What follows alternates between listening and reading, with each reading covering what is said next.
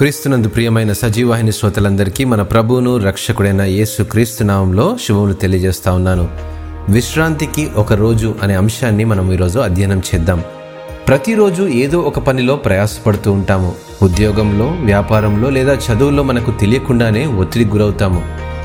వారంలో ఒక రోజు లేదా సంవత్సరంలో కొన్ని రోజులు మనకు సెలవులు ఉంటాయి.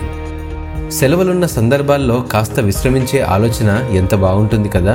నేనైతే కుటుంబ సభ్యులతో లేదా స్నేహితులతో సమయం గడుపుతూ ఉంటాను.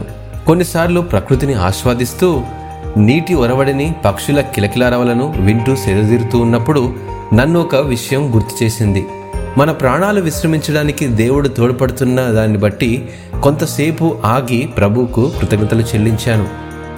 ప్రాచీన మధ్య ప్రాచ్యంలోని ప్రజలు వర్ధిల్లాలని ప్రభు కోరుకున్నాడు. కాబట్టి సబ్బాతు లేదా విశ్రాంతి దినమును, అంటే విశ్రాంతికి, పునరుజ్జీవించడానికి సమయాన్ని నియమించాడు. నిర్గమకాండములో మనం గమనించినట్లయితే నిర్గమకాండము 23:12 ఈ యొక్క మాటలు వ్రాయబడి ఉన్నాయి. 6 దినములు నీ పనులు చేసి, నీ ఎద్దును, నీ గాడిదయు, నీ దాసి కుమారుడును, పరదేశీయు విశ్రమించినట్లు 7వ దినమున ఊరకయుండవలెను. 6 సంవత్సరాల పాటు పంటలు వేసుకోమని, 7వ సంవత్సరమున విశ్రమించమని యెహోవా దేవుడు చెప్పాడు. అలాగే పని విషయంలో కూడా 6 రోజులు పనిచేసి 7వ రోజున విశ్రమించాలి.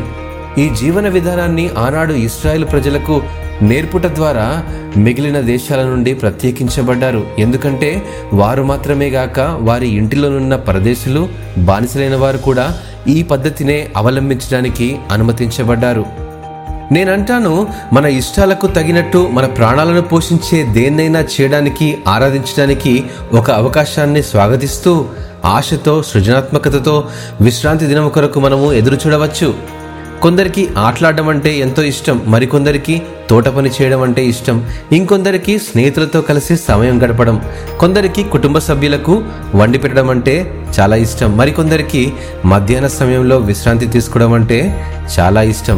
ఒకవేళ అదే మన జీవితాల్లో లోపిస్తున్నట్లయితే ఒక రోజును విశ్రాంతి తీసుకోవడానికి ప్రత్యేకపరుచుకోవడం వలన కలిగే మాధుర్యాన్ని, సమృద్ధిని ఎలా తిరిగి కనుగొనగలము చెప్పండి. మన విశ్వాసములో, సేవలో పని ఎంత ప్రాముఖ్యమైనదో విశ్రాంతి కూడా అంతే ప్రాముఖ్యమైనదని ప్రభు మనకు జ్ఞాపకం చేస్తూ ఉన్నాడు. దేవుడు మిమ్మను ఆశీర్వదించును గాక. ఆమేన్.